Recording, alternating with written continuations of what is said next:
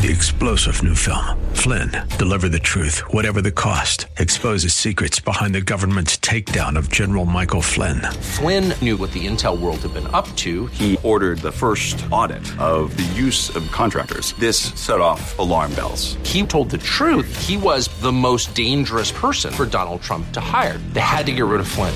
Flynn, deliver the truth, whatever the cost. Available now. Watch it today. Go to salemnow.com. Salemnow.com. Welcome to Come Together San Diego, a new live local show on K Praise designed to explore what unity in the body of Christ sounds like within our communities and beyond. Don't just listen to it, be a part of it. Now, here's your host, Bible teacher, writer, broadcaster, and lover of God, Kaz Taylor. Hey, hey, hey, my friends. You know, if God is calling you to minister to the continent of Africa, or let's say He's calling you to pray for her people, you're going to love this two hour period because we're actually going to go on a safari. So take those jungle gym hard hard hats and uh, let's get ready to go because we're going to discover some things about not only Africa, but the people that uh, live there and the people that go there. We're going to find out a lot about that. A lot of San Diegans I have known over uh, several years. A lot of San Diegans are actually called to Africa, and if you are among them, you're going to love this show. I think the stories you're about ready to hear are going to inspire you to maybe vest or invest more time in Africa. And after this first hour, you will see why. I want you to meet my co-host for this hour, Cindy and Joel in Corvaya. Hello, hello. Did I say that right, Joel? Perfect. Okay. Well, you know what I'm going to do? I'm going to tease him and, th- and mispronounce his name. He's he's pronounced it in Corvaya for most of his life. I need to tell him how it's really pronounced, and I'll be talking with him about that as we go. Cindy, good to see you as well. Oh, glad to be here. You know what? We've got some wonderful things that we're going to share about Kenya and God's vision to and through mm. you and how it's going to impact the people. So, which one of you would like to start with the story about the, the grassroots, where you began and where you go? And we've got uh, maybe seven or eight more minutes. Can you believe that in the segment? They go fast. Go ahead, Cindy. Or, or, or Joel.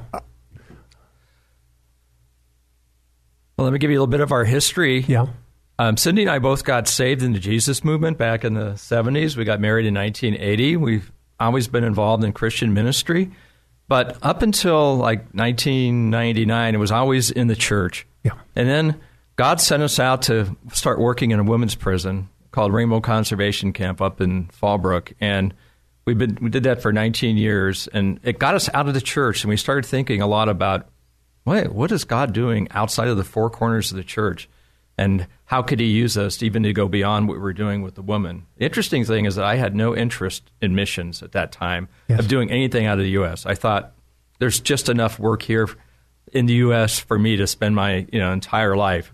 And So- so- missions was just not not even on my radar. So, pr- women prison ministry was the springboard into what you guys are doing here, Cindy. Oh, yes, it sure was. And So why don't you say how you got involved in Colombia and that changed our life? so, um, yes, I think that um, the Lord sees that you're ready before you realize you're ready.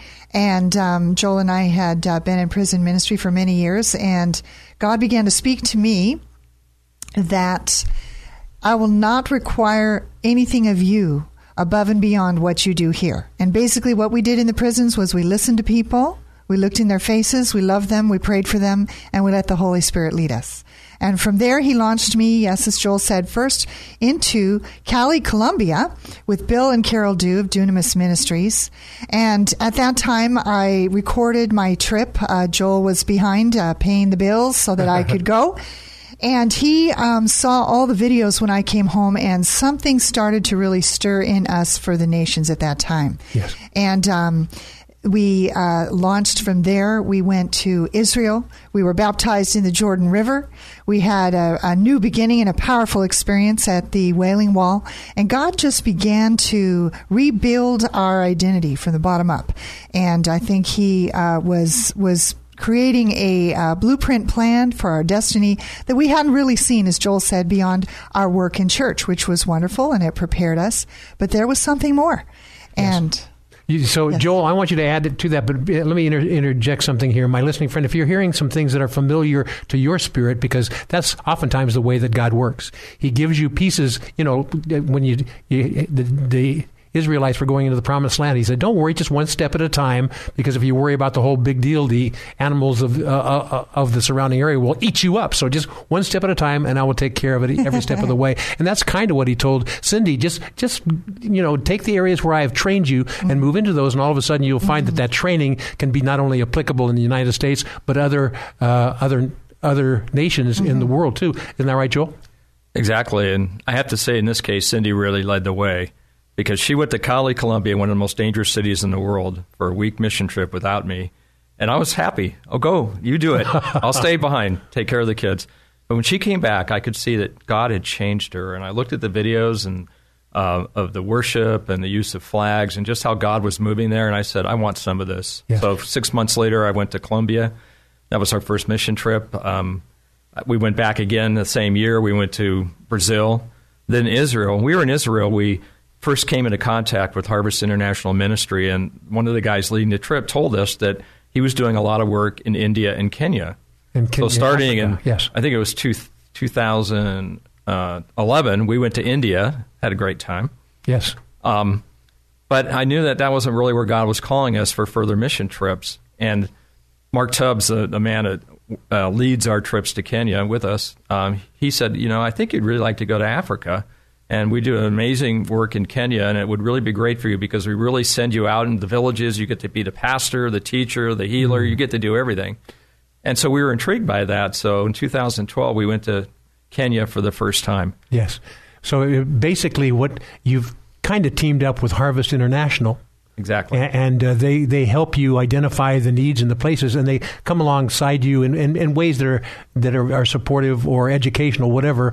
And then so you can actually go out there, and you're not alone out in a strange uh, nation in a strange country. They they have some plans, and also I'm sure that you have some freedom in innovating things as well because you're face to face with these people. One of the things I want to interject here is I, I know Cindy from doing worship throughout San Diego County, and one of the things I've noticed in areas like this is worship and and uh, praising the Lord is a key to opening the door to so many other things. And did you are you guys finding that as you go these different places uh, in Af- Africa or Kenya? Oh, yes, that's very true. And honestly, I think when your heart begins to expand in worship and you grow um, and you deepen, then the Father says it's time to see my worshipers in another nation. It's time to e- experience beautiful, powerful worship in Africa and India and Israel.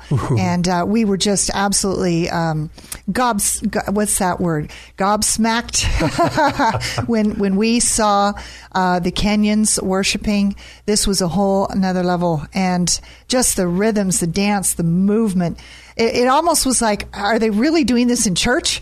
Um, just gyrating and just letting loose, letting that electricity of Holy Spirit just just pass through their body in in such an uninhibited way. We we were just like, this is awesome.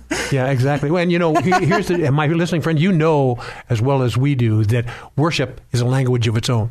In fact, you don't necessarily even have to sing the same words, but God's music comes in and it overwhelms you, and all of a sudden you realize that you're lifting your hands to the Lord and you're you're moving to the rhythms, godly rhythms, and all of a sudden you look at somebody who doesn't even speak the same language than you, and they're right beside you and they're doing the same thing. What a universal language of love is worship yes. and praise. It's, it's a universal language. It's also a part of who God is. Exactly. So we get to see, oh, okay, this is the African side of God's personality. Oh, yes, yes. And uh, we just fell in love with it, and and we needed it. It And- was and- something that completed us. So, as a springboard into other things, because you, you really have a heart for training and instructing people, and you really have a heart. For, I've had a chance to observe some of the things, and you really have a heart for training people up. So you you took this uh, springboard to get into that. We've got about a minute or so left in this segment. Why don't you uh, whet the appetites as we dig more deeply into the next segment, Joel? Joel. Yeah, I, I do have a heart for teaching as one of the primary gifts I have. But when we first went there, I, I, I felt like the main thing we wanted to do was pray for people, see people get healed, really see the power of God show up.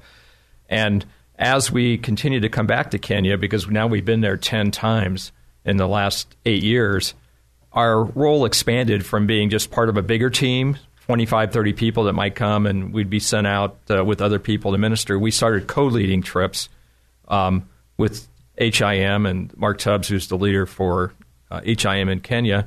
And now we're actually doing some pastor schools by ourselves, in addition to the larger trips, in which we can really pour into the leaders and the pastors and really help train them up um, to become more effective leaders. Yes. You, you mentioned a, f- a phrase there. You talked about your roles expanded. My listening friend, here's what's happening. God is taking what you do and He's going to expand it uh, and broaden it so that you can have uh, more influence, more impact. In the next segment, we're going to come back with uh, Joel and Cindy in Corvaya and we're going to talk a little bit more about how their roles have been expanded to train up. Bible says to train up a child in the way they should go, uh, but also it's training up other people in the way they should go. And then when you walk away, uh, God's uh, already got the starter fluid and they're off and running. We're going to have to go to a break right now, and uh, then we're going to come back. We're going to talk a little bit more about some of the training insights that you guys have developed in Kenya and beyond. My listening friend, if this is stirring you to become a missionary to Africa, oh, hallelujah. But we're going to talk more about it when Joel and Cindy and Kaz come right back. This is Come Together San Diego, the new live local show on FM 106.1 and AM 1210. K Praise. More Come Together San Diego is just moments away. Now, more of Come Together San Diego, the new live local show on K Praise. Here's Kaz Taylor. And the African Safari members are back. Uh, we're we're touring uh, the continent of Africa. We're stopping by the first hour in Kenya and talking with some people that have really hearts for uh, being with the people and helping the people. Joel and Cindy in Corvaya, and they are with us, and we're talking a little bit about uh, Kenya and some of the ministry needs there. But before we do, I was just kind of strolling through my uh, fact sheet about uh, Kenya. And uh, the population, they say, is around uh, 43 million. Uh, Nairobi and Mombasa are the largest cities there. And half of the population is really living in poverty, and that's a sad thing. And that really, I'm sure, uh, Joel and Cindy drives some of your heart cry to go and minister there. But before you jump into that, I ran across another interesting fact. If you were thinking about being a missionary in uh, Africa, here's a fact that may change your mind, but I hope it doesn't. And it says, uh, I think in the visitor's guide, that Kenyans drink all their beverages at room temperature. So you oh, may not, not so bad. you may not want to go, but no, there's worse things. The bathrooms. well, we're going to we're going to use this as a springboard to get into what your calling is in Kenya. And I know because of the the poverty in that area, there's a lot of things that need to be done, and there's a lot of people that desire to minister, but they may not have the tools. Joel, talk a little bit about what you do from a training perspective. Well, one of the things that eh, Harvest International Ministry or HIM does there is we do a lot of pastors' conferences when we go into Kenya. It's a it's a network of networks and right now, there's about 2,000 churches in Kenya that are part of HIM. And so, one of the things that they did with us when we first went back in 2012 they sent us out to a little rural church in a little tiny village called Esaboya. The church was in the middle of a cornfield. It had a roof, no sides, just sticks holding up a roof and a dirt floor. And we did a pastor's conference for about four days for only maybe 25 and 30 leaders. And that conference transformed our lives because we just absolutely fell in love with the, the people that we met there, not just the pastors and leaders that came to the, the meetings, but all the people we met in Kenya. Yes. They're just amazing, wonderful people. And we saw the need that these pastors had for training, not only to, to learn the Bible and learn principles of leadership, but also to have their own hearts transformed. Yes.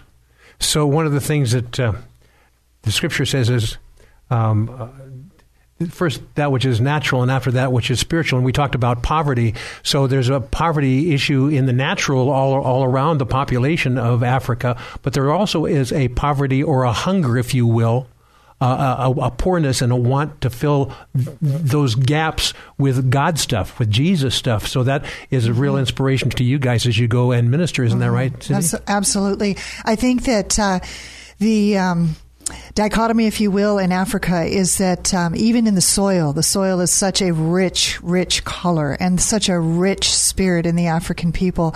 The poverty just doesn't match up. And, um, You know, there's just strongholds and things that uh, are at play that, you know, when we are there, we're breathing the air, we're walking on the ground with the African people, we're, we're contending with some of the things that are holding them back. And we come alongside them, really. Um, we're not uh, like old school missionaries, uh, we're really coming alongside them and the dreams and the visions that they have for their people, and uh, to fortify that through friendship. Yes. Because uh, there is a lot of darkness and there is also a lot of light. And I think what we do is we focus on the light in the hearts of the people and the vision and the hope that they have, and we, we stir it up and uh, we hold their hand and, and we join them. We Yes. join them. Joel, I'm going to ask you in just a moment to give us kind of a picture of what it looks like from a training standpoint of some of the indigenous people people there, the, the pastors or pastor wannabes, what that actually looks like. I want you to kind of give us a paint us a word picture of that. But before we do, my listening friend, I'm going to give a phone number to you right now. If you want to find out more about Africa, I'm going to uh, give you a phone number that we have our prayer team available from, and you can call and ask them to get your name and information. And Joel and Cindy, you'll be able to write them back and give them information if they want it. Absolutely. Okay, this is good. I'm going to give you the phone number. I'm going to give it to you twice, so get ready. Here we go mm-hmm. 858 535 9090. I'm going to give it to you again 858 535 9090. At the other end of the line, there will be people standing by to take your information and give your information to Cindy and Joel in regards to Africa, and, uh, and they can get back to you and tell you more. Okay. Mr. Word Painter, Word Picture Painter, I'm going to have you paint the picture. What does this look like as these these uh, indigenous people, uh, pastors and leaders that want to serve the Lord, want to get trained up? What are you in a classroom? Are you out in the bush with the wild animals jumping over you, or uh, what? Help us understand what what that looks like and the receptivity there, Joel. Well, most of the churches in Kenya are very small, and there's only a few Bible schools in the entire country to really teach the pastors the Word of God. A lot of pastors have almost no real Bible training outside of what they may have learned from one of the leaders they're working under. So there's a real dearth of knowledge, but they're incredibly hungry for the things of the Lord. And so they were very, very hungry for us to come in and start teaching and imparting to them the things mm-hmm. that we've learned about church leadership. Do you need do you need to have an interpreter, or does a bulk of pe- do the bulk of people speak English, or what Swahili, or how, how does that work? The national languages are English and Swahili. Uh, most people with at least a high school education speak English. Most of the pastors we know speak English, but we always use an interpreter for those that don't. So we do both. We do our most of our trainings are in uh, churches that we use for larger con- conferences, sometimes between 25 to 500 leaders, depending on where it's at. Because we'll send teams out on long rides, two hours over dirt roads into some tiny little village, a tiny little church with no walls, and we'll do conferences there, and we'll do some conferences in bigger cities with larger groups of pastors. But we just try to impart to them the things that we know that we carry and what we can bring, and we just want to help them. And I, I think one of the most important things for us is just doing big conferences, but was building relationships Yes. with leaders. And so what we've done is that we have focused on 10 to 12 really key leaders, particularly in West Kenya, where God's given Cindy and I a lot of favor. And and we've really become like spiritual parents to them. We we talk to them all the time on Facebook. Uh, we use WhatsApp to talk on the phone. We sometimes send them a little money here and there to help support them. And our goal isn't for us to come in as the they call us Wazungos in Swahili. That's white man. You know, there's kind of you know because of colonization, there's always this idea that the white man has all the answers, all the Yeah. money, and they can be very dependent on you. Um, and, also resentful yeah, at the same you- yeah, time. and you don't want to really go there. They, No, there has to be a level of self sufficiency so that God can actually work through them instead of them entrusting somebody else to fill their needs. So we've got a, about, about two minutes left here, and let me ask a question quickly of you, Cindy, and then throw it back to Joel. Uh, when you get there, what's the environment like? I mean, is it um, air conditioning, everything, and uh, easy going? Or I mean, you have when you go there, you have to have. Uh, Joel's laughing because I did joke around there, but but don't you have to go with a mentality that you have to be in among the people, and in among the people means you have to live life like they live it. Yes. And my first women's conference was outdoors under a large tree with uh, tree logs as benches. And the women were sitting on the logs in old fashioned style. I, I was the, the schooled one, the teacher, if you will, the guest speaker, um, the elder, and, uh, and they were so humble, and many of them were even older than I was, and I was so amazed at how open hearted they were and the space that they made in their hearts to listen to me and hear my story. And yeah. so that was that was the environment and it was outhouses for bathrooms and then they killed a few chickens and maybe a goat or two and that's what we had for lunch. Well, but come on, you're you're among right the there in the country. you're just learning how to do that. And you know, we talk about you're training them in the fivefold. We have a little about a minute or so or two here. Why don't you, Joel, start talking about what training them in the fivefold, what that actually means, and how their eyes may be getting big as you share with them how Jesus instructed us. There's a lot of hunger among the pastors there to understand fivefold ministry and operate in it because in their culture, the pastor pretty much ran everything. And we tried to share with them, among other things, is that it's very important to build up a team of leaders so you don't have to do everything by yourself. Yes. And that brings us into the fivefold because um, some of them are good teachers, or maybe they're good pastors, but they also need the prophets, they need the apostles, they need the evangelists, they need a group of people that have all these different gifts in the fivefold ministry.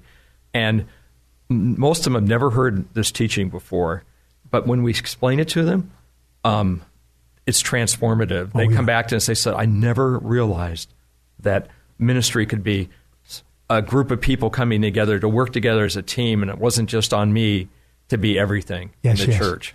Okay, my listening friend uh, Joel and Cindy in Corvaya will be back with me, and we've just started kind of uh, opening up the floodgates on what's going on here. I'm going to give the phone number again if you want to uh, give your name and information to our uh, prayer people or you just want them to pray with you about your calling, I'm going to give you that phone number again. This is not connected to us on the air. This is behind the scenes phone number, but you can call them and chat with them. 858 535 9090. Again, 858 535 9090. And uh, Joel and Cindy, we're going to talk a little bit more about what this looks like, but uh, the other ramifications tied to this. My listening friend, if you have a heart for Africa, uh, you're going to find out more about this. And you may just desire to go and say, okay, Lord, this is the prompt that I needed to make that move in 2019. 2019 is a time for moving in past the gate into your promise, your promises and God's promised land. So, Joel and Cindy, uh, stay with us for this entire hour, and you're going to share more insights with us. Are you not? Awesome. Okay. Well, absolutely. just getting started. Ah, yes, yes, yes. We're just getting started. My friend uh, Joel and uh, Cindy and Kaz will be right back. You're listening to Come Together San Diego, the new live local show on FM 106.1 and AM 1210. K Praise. Don't just listen to it, be a part of it at 866 577 2473. You're just moments away from more Come Together San Diego on K Praise. Joel Lieberman from Tree of Life Messianic Jewish Congregation. Lord, we just do lift up the entire region of San Diego from Vista to Chula Vista. Lord, it says in the Psalms, Hina Matovu Manayim Shevarachim Gam Yachad, how good and pleasant it is when brothers dwell together in unity. We pray a spirit of unity over our city in the name of Yeshua, Jesus in Hebrew. Amen. Come together, San Diego, with Kaz Taylor, FM 106.1 and AM 1210, K Praise. And guess what? Yes, indeed we're back, and we're talking about uh, missionary callings to Africa in particular, but also we're talking about Zambia, Kenya, and uh, Zim- Zimbabwe. Zimbabwe. Thank you for helping me. if your name was Bob, it would be easier to remember, I guess. so, uh, Joel uh, and uh, Cindy in Corvaya we're going to talk a little bit more about you. Kind of set the stage here about what things look like in uh, Kenya when you're teaching these pastors about the fivefold ministry: apostle, prophet, evangelist, pastor, teacher, and they really need to get the full picture so that they can uh, uh, minister mightily. Uh, so, give continue your word picture painting, if you would, Joel. Sure. These pastors have very small churches. They make almost no money from the ministry, so they uh, usually have another job. They're working extremely hard. They're very burdened. But what we find is that oftentimes they're trapped by a very legalistic theology that they may have been taught by other leaders, and they really don't have any joy or freedom, and their churches don't either. And in addition to showing them how to be more effective leaders, how to operate in the fivefold ministry, what we found is that most of the pastors there are really living their lives more like orphans than sons and daughters of the King of Kings. And it's a nation of orphans because of AIDS and Sure. uh, dysfunctional families. So many people there grow up without having a father in the home uh, or sometimes a mother. Many of them really are physical orphans. And so you have this orphan mentality, and what happens is that you always feel like you have to fight to get what you need. Um, and so there's a lot of competition among the pastors and leaders for resources, particularly when Westerners bring in outside resources because they have you no look- money. If you look around at the church uh, in the United States, there's that level of competition as well. It may be more sophisticated, Right. so you don't realize there's the competition. But God says, "I want my church." I want my church, and I want my church collectively, not only in the United States, but not only in San Diego, but in Africa as well, and in Kenya as well. His church, singular, a bunch of different expressions of that, right, Joel? Sure. So one of the things we started doing two years ago, we started doing week long pastor schools because normally we go out to their churches, we have to drive a long ways. We can only do meetings maybe from 11 in the morning to 3 or 4 in the afternoon because of the travel constraints for the leaders. So I, we had this idea let's bring the leaders to us. So we rented a hotel or a conference center and we actually put them up for a week, paid all their expenses, room and board, three meals a day, and we meet with them for eight hours and we just pour into them. Mm-hmm. Not so much teaching about how to be leaders, but how God wants to transform their hearts.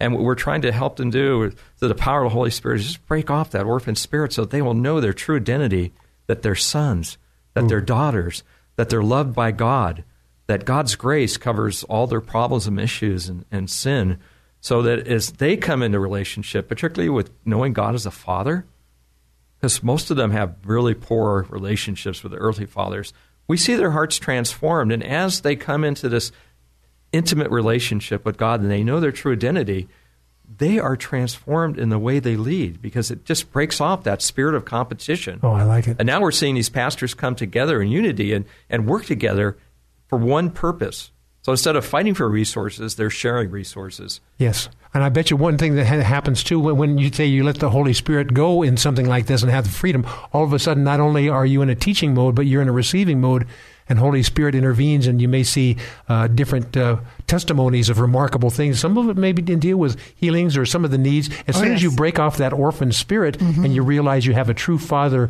in heaven, then uh, you're ac- accessing yourself of His healing power, of His love. And Cindy, do you have any thoughts on w- when that revelation happens to some of the indigenous people? Uh, what's it like? I mean, are, are you seeing healings? Or Are you seeing people set free? What's what's that look like? Yes, it's real. It really is through love, and um, you know, God just began to do a work in Joel and I to relieve us of the whole, of the uh, orphan spirit. Um, that that spirit that uh, you think you're connected to God, you're doing a lot for Him, but really in your heart you're you're far away. And so it it was really through uh, brokenness in our own lives that we began to come into a greater dependency um, on our weakness, uh, if you will, just. Um, finding that strength in our weakness and not trying to hide it.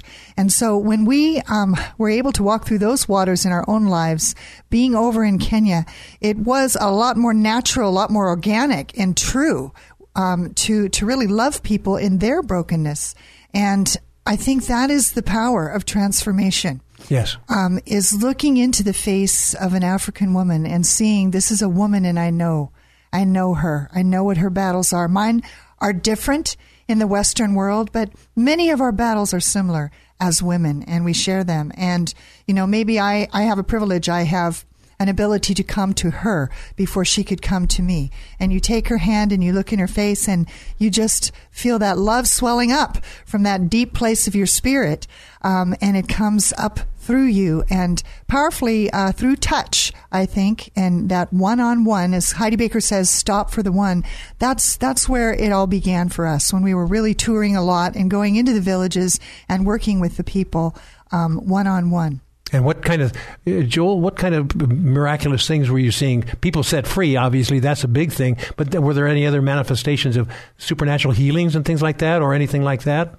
You always see a lot more healings, it seems, when you're in third world countries. And uh, we could just tell you endless stories, but I want to tell you one of my favorites is we were ministering five years ago in the east coast of Kenya at a time when there was a lot of issues with Muslim terrorism. There Yes. had been churches in the neighborhood that we were working in that had been bombed by terrorists uh, a couple of years before that. We were doing a conference, and we actually had armed guards at the door. And I don't know how this happened, but this Muslim gentleman with the full Muslim hat, garb, robe walked into the meeting right past the guards. Nobody said a word.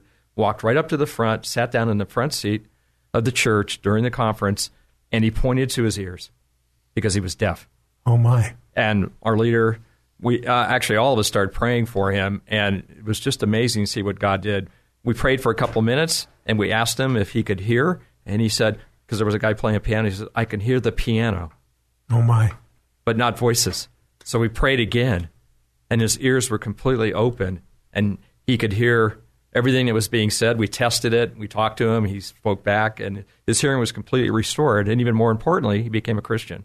Wow, and you know one thing that I'm seeing, you say this more seems to be more pr- prolific in third world countries. This the, the, the, faith to see healing and things like that. Yes. We have a you talk about orphan spirit. We also have a in in America and some of the other even European countries. We've got a lot of baggage that will disallow God moving like He wants to move. That's true. There's, right. there's a different kind Not of baggage. Enough. It's a different kind of baggage, isn't it, in, mm-hmm. in, in, Africa? Mm-hmm. And once they get set free, mm-hmm. that other baggage that we have uh, mm-hmm. the, in the other Gentile churches uh, doesn't impact them. And they go, okay, well, if God says it, then He's going to do it. And all of a sudden, because they didn't put hampers in their faith towards God, mm-hmm. they gave him the free rein, and all of a sudden, miraculous mm-hmm. things happen. Mm-hmm.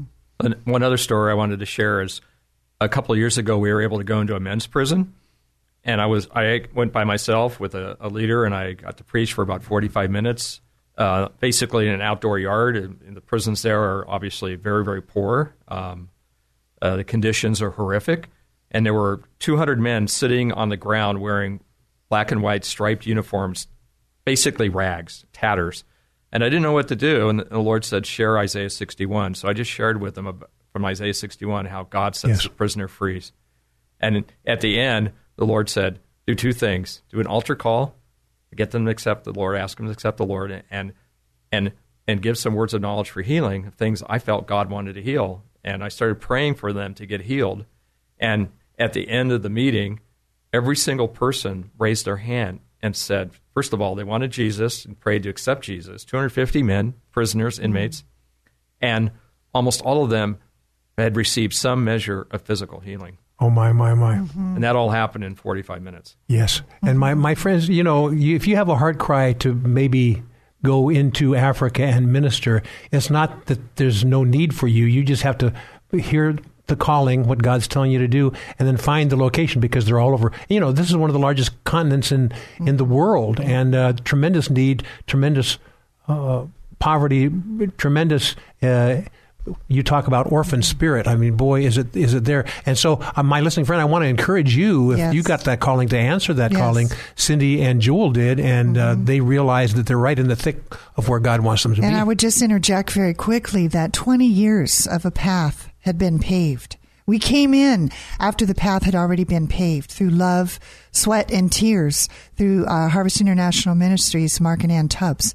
So the path has been paved and it's ready. It's ready for, for lovers of God, lovers of people to come, and uh, it will absolutely transform your heart. Yes, I'm going to give you that phone number again if you want to call and leave information so that Joel um, and Cindy can get back with you. That phone number, our prayer warriors are standing by for that if you want to do that. 858 535 9090. Again, 858 535 9090. You know, Joel, you and Cindy were talking about the training up of the indigenous people, but one of the things that actually happens is when you have a heart cry to train them up, God brings other people beside you in the United States or wherever, and uh, you get to train them up at the same time that you're training the others. We're going to talk a little bit about this more in the next segment about you know about what the training looks like. But the training isn't only with the indigenous people in Africa and Kenya. The training also has to do with those who are being sent out. Absolutely. And, and one of the things I think God is calling you guys to do, right, Cindy, is to train them up. Oh yes. Absolutely. That's that's actually equally as powerful. Your experience on the team, things get shaved off. You know, we we have conflicts, but you have to work it out extremely fast Very and good. it is powerful. We're going to talk more about that in the next segment when Joel and Cindy and Kaz come right back. More Come Together San Diego with Kaz Taylor is next. FM 106.1 and AM 1210. K Praise. Now, back to Come Together San Diego, the new live local show with Kaz Taylor. FM 106.1 and AM 1210. K Praise. And we are indeed back, my friend. I hope you have a heart for Africa. If you had a heart for Africa uh, earlier before the show, you have a bigger heart for Africa now because that, I mean, in, in, in being involved in your calling and a mission vision uh, kind of uh, kind of humbles you at one point, but it also empowers you. And we are here with uh, Joel and Cindy in Corvaya, and I haven't mispronounced that name once, have I? You've been Joel. perfecto. perfecto. okay. You know, I'm going to give you a scripture, and then we're going to dive into this last segment. In uh, 2 Timothy 2, 2, it says um, to take all the things that you've learned and commit those things to other faithful men and women so that uh, they shall do the same. And the whole idea is taking the heritage that you have and passing it on to somebody else and then passing it on to somebody else. That's God's plan. That's God's plan. And I'm seeing this not only as you ministered, Joel and Cindy, in Kenya and instruct in God's ways as far as the fivefold ministry and the people that are soon to be pastors or other leaders there, but I'm also seeing this as people come alongside of you and they uh, go to Africa or they, you help inspire their mm-hmm. hunger or thirst for Africa. Mm-hmm. I know you're nodding your head, Cindy, and so why don't you, why don't you start this segment out?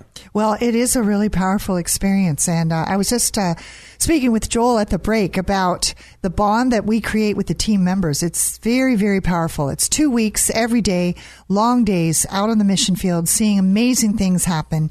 And, you know, sometimes it is that mountaintop experience, and we have to learn how to integrate that into our lives when we come home because the team factor is just um, as important uh, of a work on the character, the internal character of those who are, are going. Um, it's amazing how God will deal with things. I personally was very afraid. Um, I just just had fear in my life that uh, hadn't uh, been completely uh, expelled and mm-hmm. delivered. And God actually used the challenge of going into another nation to relieve me of that fear. I faced it. I walked through it. I saw other women, um, and uh, you know, we just uh, experienced together a, a powerful. Um, deliverance from fear as we as we just uh, engaged in, in relationship and in even in covenant together. You know, it's amazing how love, perfect love, casts out fear. Yes. So so that that's a strong motivation because uh, it's it's a crash course, and your your character will really get shined up yes. when you go on the, the, the teams. There's Cindy, a lot of love and there's a lot of challenge. I'm going to put you on the spot now, okay? Because I want you to proclaim this uh, healing power of, uh, against the spirit of fear from for every every listener. They may have a, a vision to go do something, a mission, or, or it could be a mission in, in San Diego or California or the United States or uh, Africa or India or Israel yes. or wherever it may be. I yes. want you to just take about 30 seconds and declare and speak into God's healing power against this uh, intimidation or this fear factor. Go ahead. Yes, Father God, I just thank you in your word. You have declared that perfect love casts out fear. And when you make a way, there is a way that is made, a, a way that is made by God where no other path can be paved. And I thank you, Lord, that you have just chosen people to do your work, to do your bidding, and you've made a way. I cast away the fear of finances. I cast away the fear of I'm not enough. I cast away the fear of what do I have to offer. Um, or um, I'm I'm too committed and too busy here, and uh, what what if I uh, lose my job? What whatever it may be that blocks you from engaging in that pull in your heart, the Holy Spirit is tugging at your heart, saying, "Come." I'm inviting you oh. into an adventure. Father God, we just again agree that your perfect love will deal with that fear. Even if we have to walk through it and do it afraid initially, you will come back less afraid and more powerful in wow. your spirit.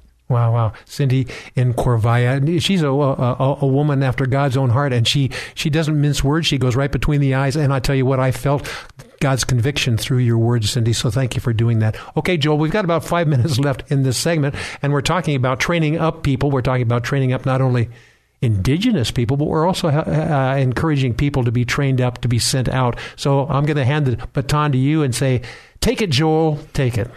Well, first of all, I want to say that we also receive training when we're there because a lot of people think when you go on a mission trip, you're just giving and giving, and but there's so much that you receive from the people there. when I see these pastors and how hard they struggle and how hard it is just to, to get mm-hmm. by every day, it just mm-hmm. inspires me. And I, I almost feel like in the church in the U.S., we've just become so complacent because we have everything we need. You know, we have nice churches, mm. nice buildings, uh, money, beautiful worship teams, and Yes. sound systems. We mm-hmm. go into churches where there is no electricity and they're doing everything a cappella, which, by the way, is the best worship I've ever heard. And it has transformed my heart mm-hmm. looking and mm. watching and seeing what they do. So that even that's- might be a message right there in that maybe we need to focus not on the delivery or the performance, but the relationship. Right. Wow. But it's we take back more than we could ever give, mm-hmm. and it's transformed our ministry here. In terms of helping people to come with us, we we generally go for two weeks. On every trip, we bring a team, usually of twenty to thirty people. People from all over the world come because HIM is an international ministry. So we work with people from Korea, Germany, Canada, and we all get thrown together for two weeks. And and oftentimes, uh, eighty percent of the people on the team we don't even know when we start. And somehow God brings them all together in a cohesive team. Some of them are experienced leaders. A lot of them have never done any real ministry in their entire lives. Yes. And and we and we and we want to do is help them expand their comfort zone. And we don't want to scare them, panic them, but we will take a team of three or four people. We'll send them into the bush, and we'll say, "Here, "Go to the school, go to the orphanage, go into the church, and you're going to be the minister. One of you is going to preach, and then maybe one of you is going to pray for the sick, and one of you is going to do deliverance." And we try to you know help them, encourage them, and strengthen them. But when they go out and then they realize Yeah. that they can do things under the power of the Holy Spirit. Come on, and you know, that lot- they never dreamed I know. they could do. I- I they know. are transformed as well. and one of the things I really encourage in San Diego County is uh, the time for pew sitters has to transition into the time of uh, God hearers and God beers, God doers. And, uh, and so that's, I think, the transition he is doing in his church globally. We see that happening in San Diego in particular. I, I love what God's doing in San Diego because I think uh, we're a prototype area and God is breathing on us to be leaders of leaders and uh, being missionaries of missionaries. And, Right. and I see that happening in San Diego, and you and our guests for the next hour are among those as well. So we've got about a minute left in this. Can you believe how quickly it goes, Cindy and Jewel? We've got about a minute left. Do you have a word of encouragement to give our people? Before we do, I'm going to give one more time. I'm going to give the phone number if you want to call for prayer or uh, to find out, uh, you give your name so that people can contact you back. That phone number is 858 535 9090. 858 535 9090. So a word of encouragement, Joel, in the minute we have left. I say that God wants to take ordinary people and use them to do extraordinary things. I'm a lawyer, my wife, basically a homemaker, but God t- took us out of that environment and sent us to the mission field, and He showed us how to do it. Yes. It wasn't because of our gifting, our strength. He mm-hmm. did it. Mm-hmm. And I'm just saying that if you want to go see what God is doing in the world, because there's a revival in Africa mm-hmm. that's sweeping the continent Yes, yes. and we're seeing God move outside of the U.S. in other cultures, other nations, and it's just amazing. It just encourages you, it strengthens you, and it mm-hmm. increases your faith. Makes your heart bigger. Yes. Makes so the heart question is, where has God called you, my friend? And are you being obedient to it, or are you putting it on a back shelf? It's time to take that calling that He's been whispering into your mm-hmm. whispering into your heart, in, into your ears, and say, Yeah. "Go for it." And and He will He will provide the way. Uh, mm-hmm. uh a quick uh, encouragement from you, Cindy, and then we're going to close this show. Okay. I mean, this hour. Yes, I, I just encourage you to know that what you carry, what is inside of you, is amazing and it reflects God. And He's invested His story in your story, and that's good enough. You know, we tell our team that's the only thing you need to prepare is your testimony. How has He shown up for you? How has He been faithful to you? You start with that, and you will be amazed at how He builds on that. Yes. And it's a good thing because you wake up with a greater sense of purpose and belonging in the family of God, and you're understanding that there's so many people that He's called you to. Yes. And He will get you there. And believe me, those plane tickets get bought, and it's amazing. Uh, it just takes a little faith. Yes, and thus saith the Cindy. and I'll tell you what, I'll tell you what, my friends, these these guys, uh, I've known them for a long time. I haven't been really close friends, but I think that's going to change because the hearts that are pounding in their chests are similar to the heart that's pounding in mine, and similar to the hearts that are pounding in your chests as well, my friend.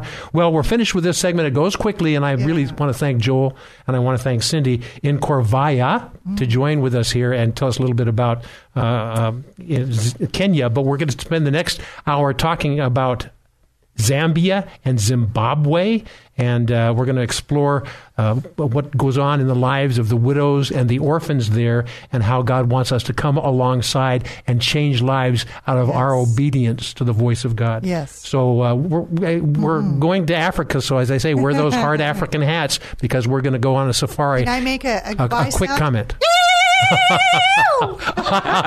okay, my listening friend, and I'm going to have her do this one more time as I say, we will be right back if you can believe it. This is Come Together San Diego, the new live local show on FM 106.1 and AM 1210. K Praise. More Come Together San Diego is just moments away. KPRZ San Marcos Poway and K29CR Encinitas FM 106.1 North County AM 1210 San Diego K Praise. I'll tell the world, world, world. Come together San Diego with Kaz Taylor on FM 106.1 and AM 1210 K Praise. I'll tell the world, world, world. Well, we have returned, but we haven't returned from Africa because we're staying there. This entire two hour show is really dedicated on Come Together San Diego to deal with Africa, the needs of the people, and people that have gone in there and helped minister to those needs. I'm going to share a scripture, then I'm going to introduce my uh, guests. Some are in the studio, and some are actually way uh, in Kansas City.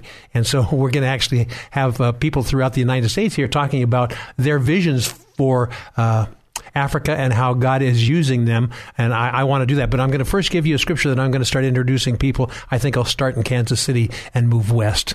But in James 127, it says that pure religion and undefiled before God and the Father, listen to this, is to visit the orphans and the widows in their affliction and to keep yourself unspotted by the world.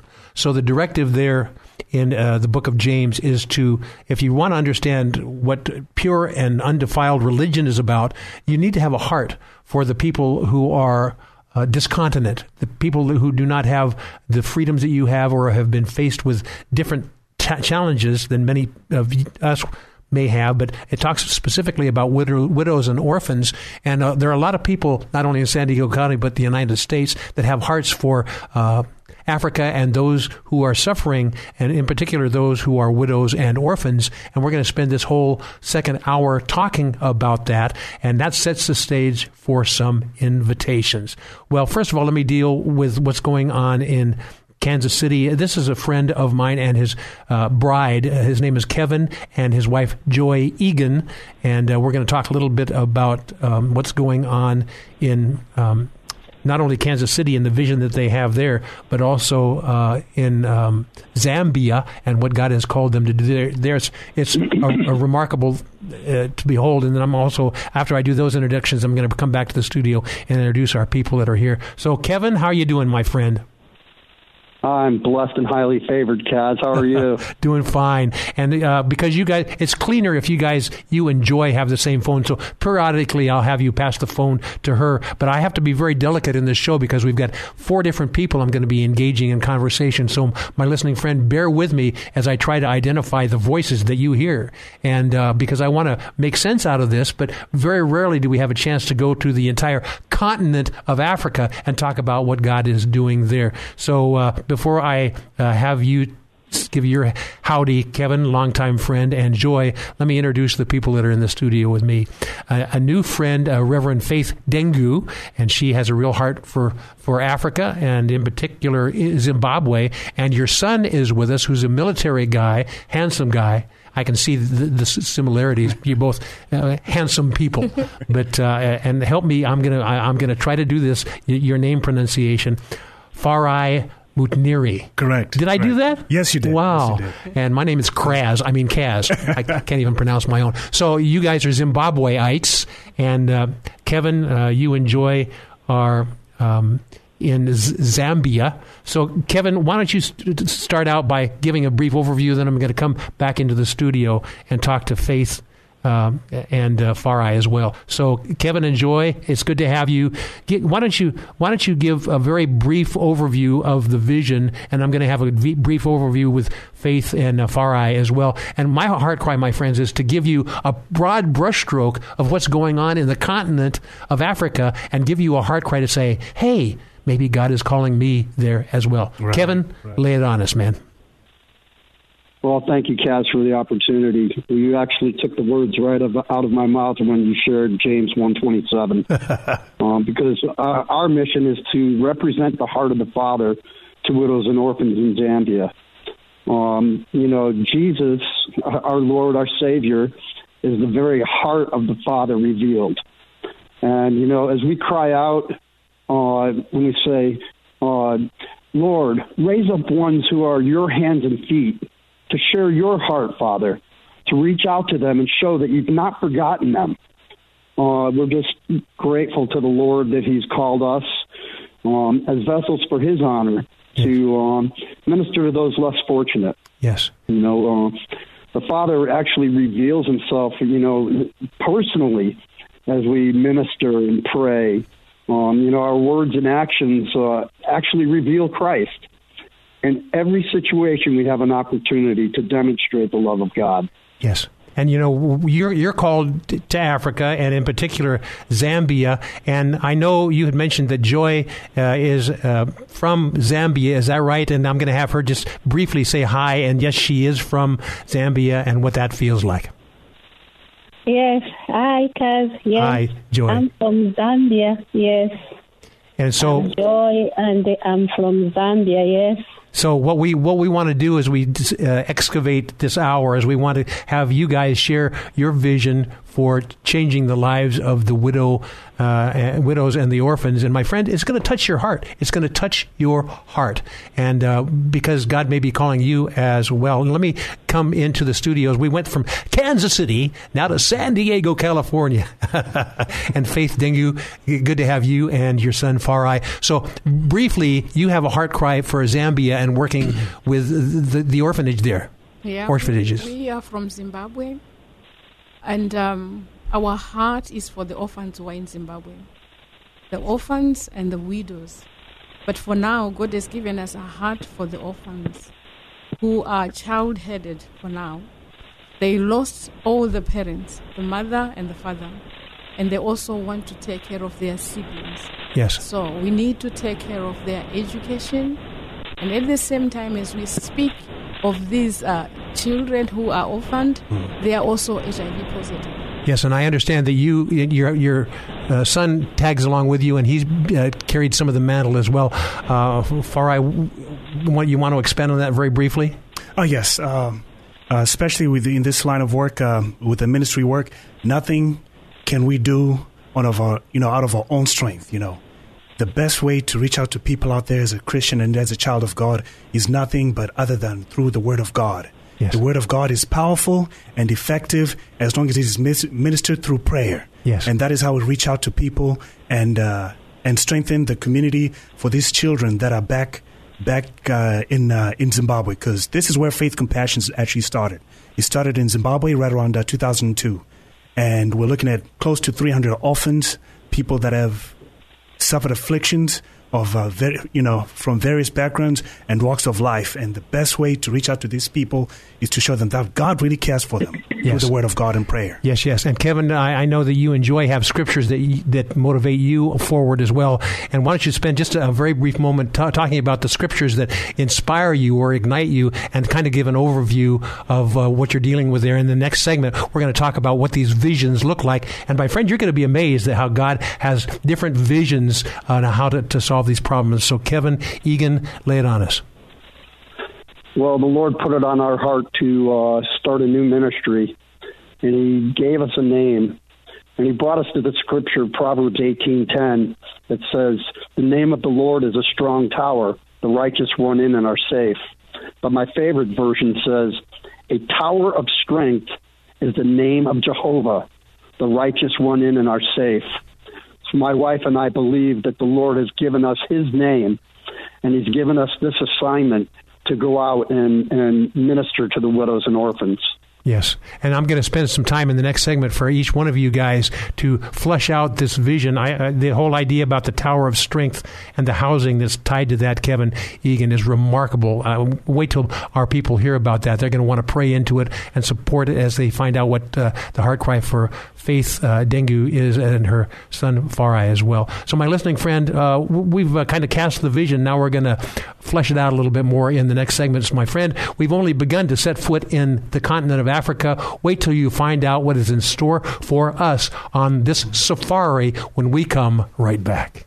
This is Come Together San Diego, the new live local show on FM 106.1 and AM 1210. K Praise. More Come Together San Diego is just moments away.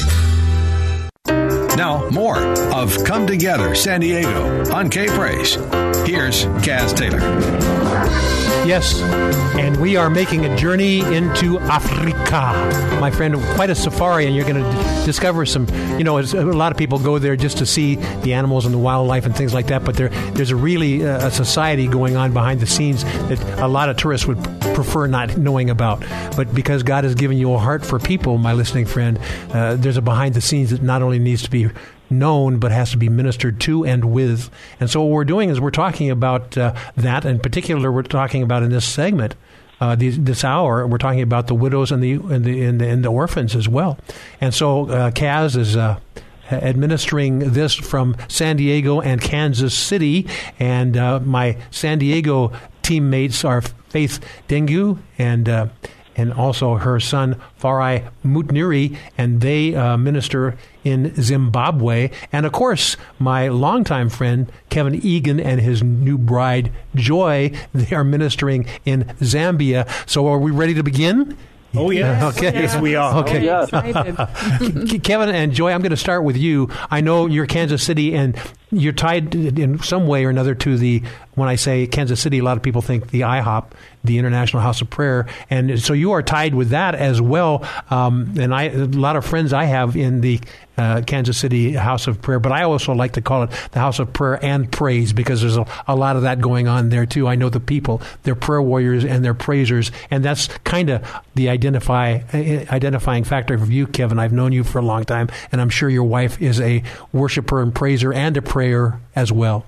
So why don't you cast the vision for us? I, I, this whole thing is. Uh, uh, captivating the whole idea of the tower of strength and how you're creating housing housing for the widows and the orphans give us a, a, a spend two or three minutes giving us the brushstroke picture of what that looks like kevin egan Well, I'm I'm I'm so grateful for this opportunity. Just um, you know, our vision is to build a home for widows and orphans in, in on the outskirts of Lusaka, Zambia.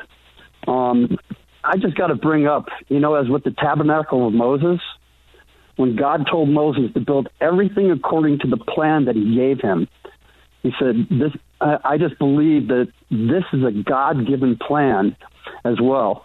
Um, the Lord spoke very clearly and said, "I want you to uh, initiate family. I want you to build this out exactly the way I show you." And I t- I'm telling you, it's like down to the to the to the T's and the I's. You know, crossing the T's and dotting the I's. He's shown me exactly what this should look like. And so our our goal is to basically build a compound. Uh, obviously, the compound will have security fences completely around, um, but the goal is to have two main buildings, and those two main buildings will be um, multi-purpose buildings. The first room, the first building would be just a huge kitchen with a huge dining room. Uh, uh, uh, the residence for the overseer of the of the ministry, a security office, and the second building will be a, like a multi-purpose building. Um, I'm hope I believe it's going to be a two-story building. So the first story is basically going to be a big room that can be used as school, church, and a house of prayer. Um, you know, the Lord says that my house will be a house of prayer.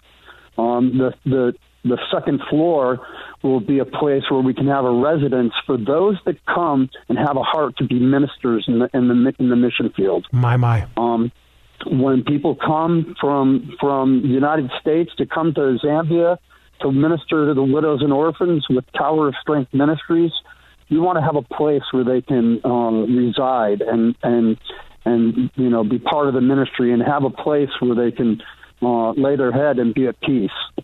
Um, surrounding those two main buildings will be separate homes, um, a cottage, as you will, uh, a separate home, three or four bedroom home, and each home will house one widow with five to seven orphans. And you know, a lot of orphanages are are, are based on how you know a huge room with you know lots of beds. But the Lord spoke to me and said, "I want you to make it like a home uh, and promote family." Uh, your first guest talked about the orphan spirit, and I'm I'm telling you to to be one that carries the heart of the Father to these widows and orphans. Uh, it's just such a privilege. Yes, it's such an honor to be used by the Lord. Yes, Kevin, I'm going to have Joy. I'm, I'm going to have Joy put her uh, insight quickly in as well. And then I'm going to switch from Zambia, Zambia to Zimbabwe. So, Joy, uh, you want to add color commentary to what Kevin has said? What a remarkable vision, Joy. Yes, yes, that's just like you said, uh, we want to be uh, um, able to help also around the, the, the homes that's going to be built there, gardens and uh, chickens going to be, you know, having that place where we can be able to um, to make sure we we help the families to, you know, to to to sustain them as they uh, going to to live to live there. And the other thing is that we would love also to you know train the the, the mothers who be coming able to be taking care of these children. Our heart desire is that we train them because most of the children they they don't know the love. They have been you know just left out and they can't see the love most of the time, if you don't have the background, you don't know where they have come from. Yes. It's really yes. hard to wow. work with them. So we want to make sure we mentor them and then we place them in their homes Wow. Where the children will be kept. So that is our vision uh-huh. as well. Joy and Kevin, how remarkable is this? I'm going to, uh, on, in the next segment, we're going to talk a little bit more on what this looks like and how it actually is implemented. But I want to g- give uh, uh, Faith Dengu and, uh, and Farai uh, Mutniri, her son, a little bit of an opportunity here in the next four minutes or so. Give, give what what does it look like? You know, we're, we're talking about two different uh, areas of uh, of Africa, mm-hmm. and the need is great across the continent. Okay. So it's not a competition thing of different different missionaries doing things. It's a matter of, of there's plenty of opportunity to minister in every facet mm-hmm. of Africa. So uh, why don't you start, Faith, with what does this your calling look like as it relates to uh, the orphans and perhaps widows as well,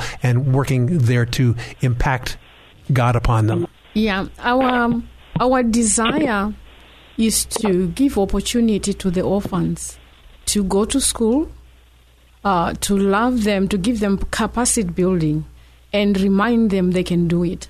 Besides praying with them, equipping them with prayer, they also need uh, food, they need school, they need also. Remember, I have said most of the children are HIV, they are challenged, so oh they my. need also good health. Yeah, um, and, and medicines and things like that. So it's not just being nice and helping them out, but it's giving them uh, tools as well, I guess. Yes. Yes. And, and I, uh, Farai uh, Mutniri, uh, the wonderful son of Faith. What would you like to add to what uh, Faith has said about this vision and how it's impacted? My friend, let me tell you, the last segment of the show, we're going to give contact information for both uh, Kevin and Joy Egan and for also Faith um, and Farai to, to find out more about that. But also, if you want to vest and invest in what's going on there, I will do that as well. So, further insights on this Farai. Oh, thanks, Kaz. Uh, I would just like to start off by uh, mentioning, just going over our vision, and it's not too different from what uh, Pastor Seth uh, just mentioned right now. It says our vision is to create opportunities and a better life uh, for school for orphan children that are in uh, in the nation of Zimbabwe, and uh, just like uh, as you just mentioned, kids, the children out there that are you know in a dis- that are in a position of need. Yes. And as a minister of the Word of God, you have to you know impart something to their life to make it different. You know, regardless of uh, the economic uh, economic situation there there is ways that we minister to to to people out there, and definitely it's uh, not only through through prayer, but also providing for their individual needs. Right, we do have people on the ground that are actually contributing financially for their tuition because no education is free in this country. Mm-hmm. They do not have parents, and uh, they do not have any. They hardly have people that can fully cater for their, you know, um, tuition and day to day expenses. Yes. Right. We do have uh, personal contributors out there uh, that have uh, supported the ministry, and there's also other things that they may need. They may need other than education, such as uh, personal counseling and uh, home visit care. But on the state side, maybe some medical issues as well. Oh, correct, correct. Uh, but most importantly, as a minister of the word, we do have to share prayer, yes. especially here on this uh, on the United States side. Yes, this is how we're reaching out to people. Yes, the word of God says in the book of Isaiah, chapter uh, I believe 56. He, he, speaks, he says, Even unto them I will. He says, Even unto them I will bring to my holy mountain mm. and will make them, I'll fill them with joy in my house of prayer. Oh, wow, wow, wow. Yes. My, my, my, my, listening friend, I hope you're starting to get a picture here. This is a broad brushstroke of what's going on. We spent this segment in talking about the broad brushstrokes of the visions in Zimbabwe and in Zambia uh, with faith and uh, Farai and also uh, Kevin and Joy. And I, am going to close the segment. In the next segment, we're going to get more into the specifics. We gave you the broad brushstroke. Now, in the next segment, we're going to talk about what this actually looks like ground level. And, and Kevin, I know you're still there. So would you uh, take about 30 seconds of proclamation over the continent? of Africa right now, and then we'll come back and dig more deeply. Kevin Egan, would you like to give that proclamation for us? Yes, thank you, Kaz. Father, I thank you for the, privilege to stand in the authority of the believer. And we declare over the continent of Africa that the, the orphan spirit will be broken. Lord, the spirit of poverty will be broken. That these cycles of generational curses will be broken. And in Jesus' name, there will be life and life abundant. Amen. Yes, yes. My listening friend, I hope you, are catching the vision. So we made a safari trip to Africa, but it was more than just looking at, at the wild animals. You're getting digging more deeply into the heart cry that God has for this hungry, thirsty, poverty-ridden nation, and He wants to pull them out of it. And uh, we're going to talk a little bit more about how that looks as we come back, and uh, get ready to find out more about the grass level, or sometimes it's just dirt level because there's not grass around in Zimbabwe and Zambia when Kaz and the African team come right back. You're listening to Come Together San Diego, the new live local show on FM 106.1 and AM 1210. K Praise. Don't just listen to it, be a part of it at 866 577 2473. You're just moments away from more Come Together San Diego on K Praise. Hello, San Diego. This is Rick Signs from uh, Red Seal Ministries. I just bless you and ask you just to receive the love of the Lord at this time, uh, this open season we have in San Diego. Now, more of Come Together San Diego, the new live local show on K Praise. Here's Kaz Taylor. Well, thank you for joining us as we turn our hearts towards Africa. And we're doing more than a safari. A safari is basically just, you know, doing, seeing the excitement of just the different activities going on. We're digging more deeply because there are really needs in the entire continent of Africa that a, a passing uh, a tourist wouldn't see. We're not interested in touring, we're interested in ministering.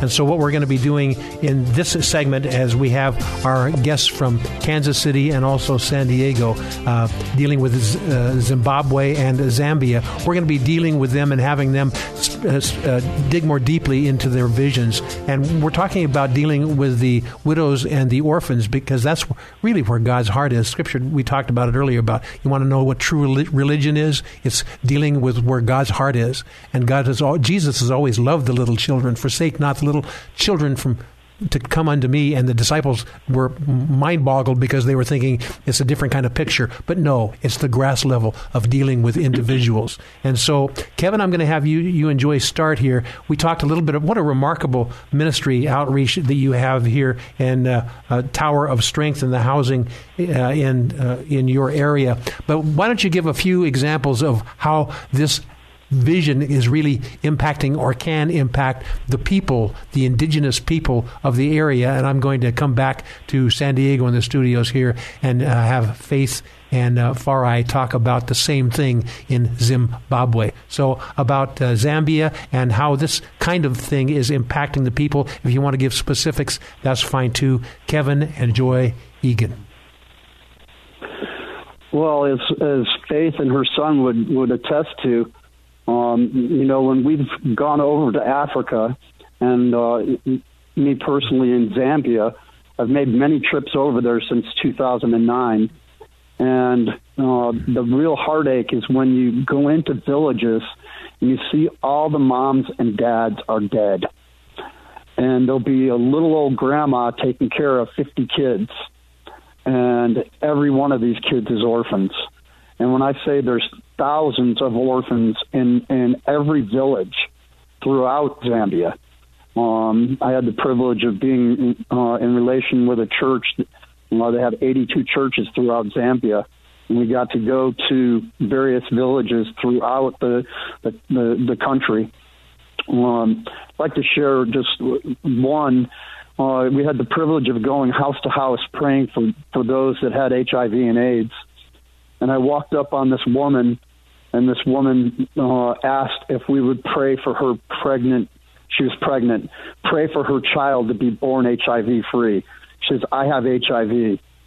Um, right after we prayed for her, we walked to the next house, and there was a little boy laying on a mat, and he was this little boy was in a dress, and we asked, "Why is this little boy in a dress?" And uh, they said, Well, let us show you. And they lifted up the dress, and it looked like the skin had been burned right off his body. It had open AIDS sores up and down his groin.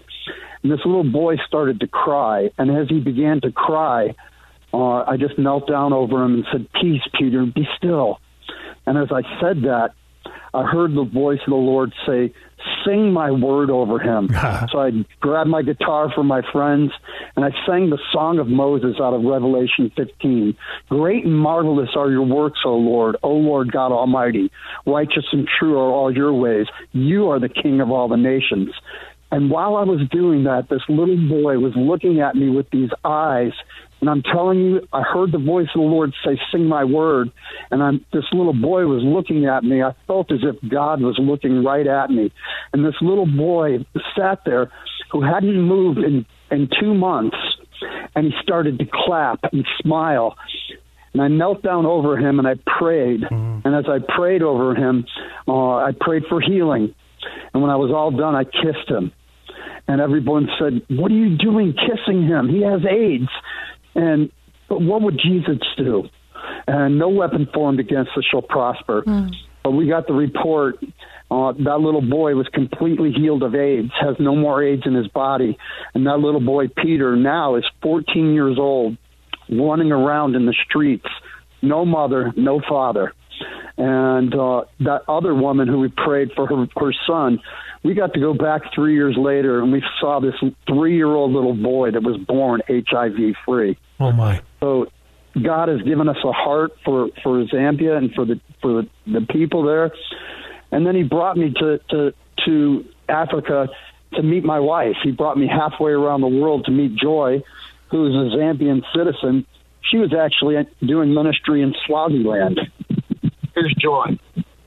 Tell us briefly about that, Joy, uh, the ministry that you were called to do. Then all of a sudden, this tall, handsome stranger, and I know him, he is a handsome stranger. Uh, he, has been a friend of mine for some time. So give us the over, quick overview of that, and then I'm going to return to San Diego in the studio here. So, Joy Egan, what did that seem like? Was that a God thing? Yes, uh, actually, uh, I was uh, with a teen challenge in Swaziland, and uh, I worked with uh, um, uh, the orphans. There, I was the um, supervisor of the children's homes. All of them, they were orphans, and and that place. it happened that Kevin from Zambia, he came there and he met me there. So he found me doing the work of the Lord there and uh, helping these children. And so our goal, as we are going to Zambia, our heart is to see these lives being in the homes where they are uh, covered and where they are being taken care of by the the parents. And it's it's really in the heart of God and in our hearts too that we respond to this invitation. He has called us to love these ones because each child longs to be, you know, in the family setup where you can be able to to have a parent like he can call mom or she can call dad. Yes. So that is a cry of our hearts that the children will be able to have the safe place where they belong. Oh my joy! That is so right. You know, it reminds me of a scripture that the scripture says that God sets the solitary into families. And my friend, I've, I've had I've seen pictures. Kevin has sent me pictures, uh, uh, and, and, he's in the middle of this sea of young people. And I, you know, you you know that there's going through challenging times there, but the faces of these young people when uh, Joy and Kevin are administering life to them, it is absolutely remarkable. It's remarkable. And my listening friend, I'm going to now switch the gears. I'm going to come to San Diego. And in the last segment, uh, which is coming up soon, we're going to spend time. I know your appetite has been wet. We're going to give you information how to find out more about these ministries to Zam. Uh, Zimbabwe and Zambia as well. So don't go away on that. We're going to be talking about that. But let me go back into our San Diego studios with Faith uh, Dengu and uh, also Farai Mutniri. And so, what does it look like on ground level? I'm going to let you start and let your son give the commentary. Uh, Faith. Yeah, like I said, um, orphans, they're always expecting. And if you tell them about God, they also rise their faith. Um, besides uh, school fees, we also pray for sickness because we believe our God is a healer of all diseases. Yes. And we always speak the word of God, which is powerful, sharper than any two edged sword. Preach it. Piercing to the dividing on, of soul and spirit. And then we demolish powers of HIV and we have seen God healing. Yes. The children healing. Amen. Even the grandmothers healing. The papas. Our God is in the business of showing himself. and I will say in Zimbabwe, there's a God who answers prayers. Oh, yes. So besides, you know, looking for uh, school fees and other things, we teach them faith. And among themselves, they'll also start laying hands on them. Oh, I my. believe in this God and I trust him. Yes. He has done it before. He will do it again. Even in this studio, he can show his yes, power. Yes, yes. we thank God for his yes, healing. Yes, yes. Farai why don't you carry some expand on that just a little bit? In, oh, in oh yes, that was a very yes. Uh, she was she hit the nail right on the head. She spoke the simple truth about the word of God and ministering. Yes, you ha- you can't minister to people unless you have the word of God. That's what brings the the kingdom of God into people's lives. Yes. That's how they open up. I'll just refer back to a, a, text of scripture. The word of God says, Yes, he took our infirmities, Ooh. and by his wounds we have been healed. Amen. These people are afflicted, right? So eh, it, we can go with monetary things, but it's not going to last that much.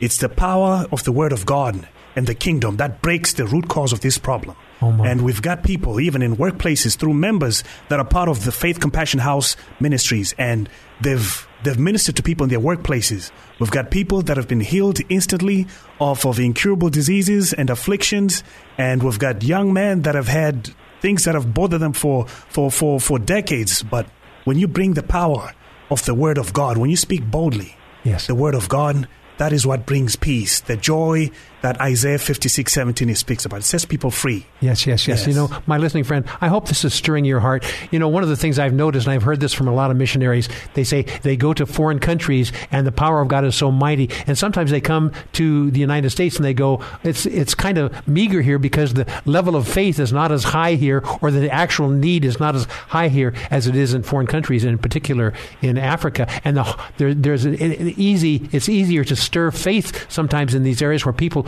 are really wanton or they're poverty stricken or they're in ill health and they go, this is my only solution. There's no plan B. Oh, yes. You know, in the United States, we go, oh, that's nice. God's okay. But plan B is this doctor or this mm-hmm. money resource or something like that. They have no plan B. Their plan is the only plan. And that's the way God wants it, is for us to entrust Him for our provision, for our health, for our eternity. My listening right. friend, we're going to come back in the next segment, the last segment, and we're going to give, I know we've stirred you up in these, this hour so far. We're going to come back and we're going to talk to these ministries out of Zimbabwe Zimbabwe and Zambia and give you information on how you can be involved not only uh, with your prayers, but monetarily and perhaps even making the venture into dark Africa. We're going to talk more about these things, my friend. And uh, I think you need to open your eyes and buckle that seatbelt because we're coming right back after this message. Mm. More Come Together San Diego with Kaz Taylor is next. FM 106.1 and AM 1210. K Praise. Come Together San Diego with Kaz Taylor. FM 106.1 and AM 1210. K Praise. And thanks for joining us. We have uh, been doing I guess you could call it safari into Africa. And uh, we're going to continue that for this uh, last segment of the second hour. And this is an opportunity for my dear friends in Zambia, uh, Kevin and Joy Egan, and also my new and growing friends in uh, San Diego and Zimbabwe, uh, Farai Mutniri and his mom, Faith Dengu, to uh, tell a little bit more about how people can find out more about it. But I'm going to go first to Kansas City, and this is Kansas City and uh, Kevin is a longtime friend. And Kevin, when you talked about your bringing your guitar out and worshiping and things like that, that is a real key as well. But let's spend a little bit of time, shall we, Kevin and Joy, about how people can find out more about what you're doing. This is a, a slightly truncated uh, segment, but I want you to spend time kind of giving people ways that they can find out more about the vision that God has given you, Kevin and Joy Egan. So, Kevin, take it away. Well, first I'd like to declare a scripture, Luke 137, that nothing is impossible with God. So, uh, by His grace, we just launched our website, which is www.towerofstrengthministries.com. That's www.towerofstrengthministries.com. And we're just really excited. You know, we're just uh, Tower of Strength Ministries is asking, we're seeking, we're knocking on every door for financial support. Uh, yes. Uh, the need is great, and um, we're basically starting this from the ground up. Uh, Joy and I will actually be boots on the ground. We're leaving for Zambia on Wednesday, and we will be in Zambia for a month and we have already uh, have people on the ground there looking at property. Uh, by the grace of God, we'll be obtaining a piece of property, buying a piece of land, and uh, coming back to to share with everyone that uh, we're ready to break ground. Yes. It seems like it seems you know, like the break, breaking ground there is different than breaking ground in the United States. There's there's less of the cumbersome regulations. You can guys can put up a very functional building in a lot shorter period of time for a lot less money. Is that correct? Oh, absolutely. But being that my wife is a Zambian citizen, we can buy land immediately. Um, you know, and uh, you know, we want to do a lot of the logistics stuff this trip too like filing for an NGO, a non-governmental organization. Just um, you know, we're, we are a 501c3 organization. So if anyone wants to make a tax-deductible donation, they can uh, do that by visiting the website. You know, you can only imagine all the needs. You know, just the, the buildings, the beds, the tables, the chairs. These are just some of the, the physical items. You know, but uh, to sustain a community, you need food, clothing, and I'm just going to say it, even toilet paper. You know, a lot of people don't want to talk about yep. that part. Yep. but we're talking about all the logistical things that, that it takes to to sustain a ministry. So we just believe that God has given us His name, uh, that we are uh, going to go forth, and we're taking we've taken every step to file and be a 501c3 tax deductible charitable organization with the IRS and and everything that goes with that. Yes. Uh, be, being a charitable uh, uh, organization in the state of Missouri, and taking that to Zambia, and going and filing with the government there. Yes. Let me let me intercede here because I'm running out of time here, Kevin. But give me the website again for people to go to. www.towerofstrengthministries.com. Wow, towerofstrengthministries.com. Um, and here's what I'm going to do. My phone number, too. Yes. 619 956 6313. One more time slowly. 619 956 6313. Very good. And I'm going to here's what I'm going to ask you to do at the close of the show which is coming up soon. I'm going to ask you Kevin to pray over the Zimbabwe missionaries and I'm going to ask them to pray over you as we close the show. But it's now time for me to give uh, Faith Dengu and also uh, her son Farai Mutniri an opportunity of how people can find out more and invest in the vision that you have. Um, in Zimbabwe, we have Mrs. Vereri, who is my daughter, running the NGO. We are registered and we can uh, take things to Zimbabwe without any issue. And here we are also registered 501C. And uh, Farai will give you all the details. Yes, sir. Thank you. Uh, so for stateside, for in, in, if anyone needs to get in touch uh, with uh, with uh, Faith Compassion and the, and uh, their leaders. We do have a website that's actually up and running. It's faithcompassionhouse.org. And if you need any prayer requests for any, uh, if you need either one of us or the organization to come in agreement with you concerning any hardship, any affliction, please drop an email at info.faithcompassionhouse.org. I'll repeat that it's info.faithcompassionhouse.org and we also do have uh, uh, prayers that we do collectively. So the Word of God speaks about how um, the house of God will be of people from, from many nations. Yes, yes. Yes, so we do there's good there's prayer that you have to pray in, the, in your heart and then there's collective prayer so for collective prayer we can find us on our fridays pacific time from uh, 8 to 8.30 and also in the evening from 8 p.m. to 9 p.m. Pacific Standard Time. And website and, again? Uh, the website is uh, faithcompassionhouse.org and the prayer line number is 619 376 6968. The number again is 619 376 6968 for Very. Friday prayers. Very good. Now, Farai, what I'm going to ask you to do, it's a little bit unusual, but we're going to do it anyway. Holy Spirit said to do it. Yes. I want you uh, from from the uh, Zimbabwe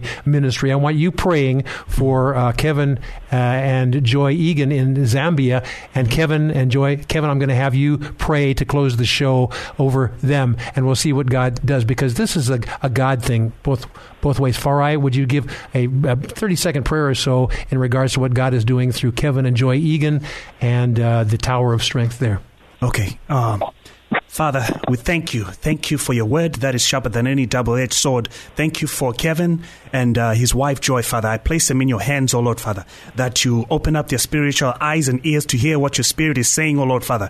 That in this day, Father, you've already helped them. You have heard their cry. You've answered them before they even prayed unto you, O oh Lord, Father. Yes, I speak against any thought, any contrary thought that is against the kingdom of light, Father. Yes, for you've redeemed them from the kingdom of darkness and you've brought them into the kingdom of your Son, of your love, in whom they have redemption and, and the forgiveness of sins. Father, I bless your name from breaking the ground that they're going to walk on. They are blessed in the city, they're blessed in the country, and in the cities that they're in in Zambia. Yes, we yes. thank you, Father for your faithfulness in so, Jesus' name. uh, Faith and Farai, thank you very much from uh, Zimbabwe. Now, Kevin, uh, would you do similarly uh, from uh, Kansas City and uh, Zambia to our brother and sister in Zimbabwe. And take about 30 seconds, if you would, to do it. Sorry about that. It's truncated because we're at the end of the show. But Faith and Farai, would you do that for me, Kevin, my dear friend? Father, I bless Faith and Farai. I thank you for the privilege to bless them as ministers of the Lord. Lord, I pray Joshua 1 3 over them that everywhere they tread their feet, God, you have given them.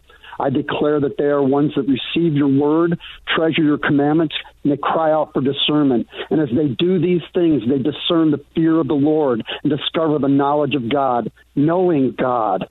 Lord, it's that knowing you that they bring with them everywhere they go. So fill them, Lord, with the knowledge of your will and all spiritual Ooh. wisdom and understanding, yes. that they will walk in a manner pleasing to you, bearing fruit and ever increasing in this knowledge, knowing you. So please, Lord, manifest this knowledge in them as that sweet savor, the fragrance of the beauty of your holiness mm. everywhere they go. And I pray this by your grace and peace in Jesus' name. Yes, yes. My listening Amen. friend, uh, we have to wind up the show, but I hope you enjoyed uh, uh, going to. Uh, uh, Zan- uh, to Zimbabwe and Zambia. And the earlier segment, we went elsewhere in Africa. How remarkable. My listening friend, that's what our heart cry here is on Come Together San Diego, is to bring people together and send them out in the name of the Lord Jesus Christ. My listening friend, great having you. And join us next week, as I like to say, same time, same station. Well, God bless you until we meet again.